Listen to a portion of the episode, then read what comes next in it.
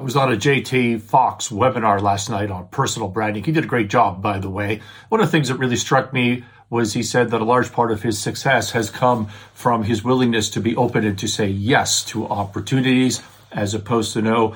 We go through uh, life and business and we're always told you need to focus you need to avoid distractions. You need to learn how to say no. It's the recipe for success. In deal, in the deal world, you hear sometimes, Hey, the best deal I ever made was the one I said no to. Sometimes that happens. Well, I can tell you for a fact that that happens. I can tell you also for a fact, I know this for certain that 100% of everybody's success is because they said yes, because they were open to things.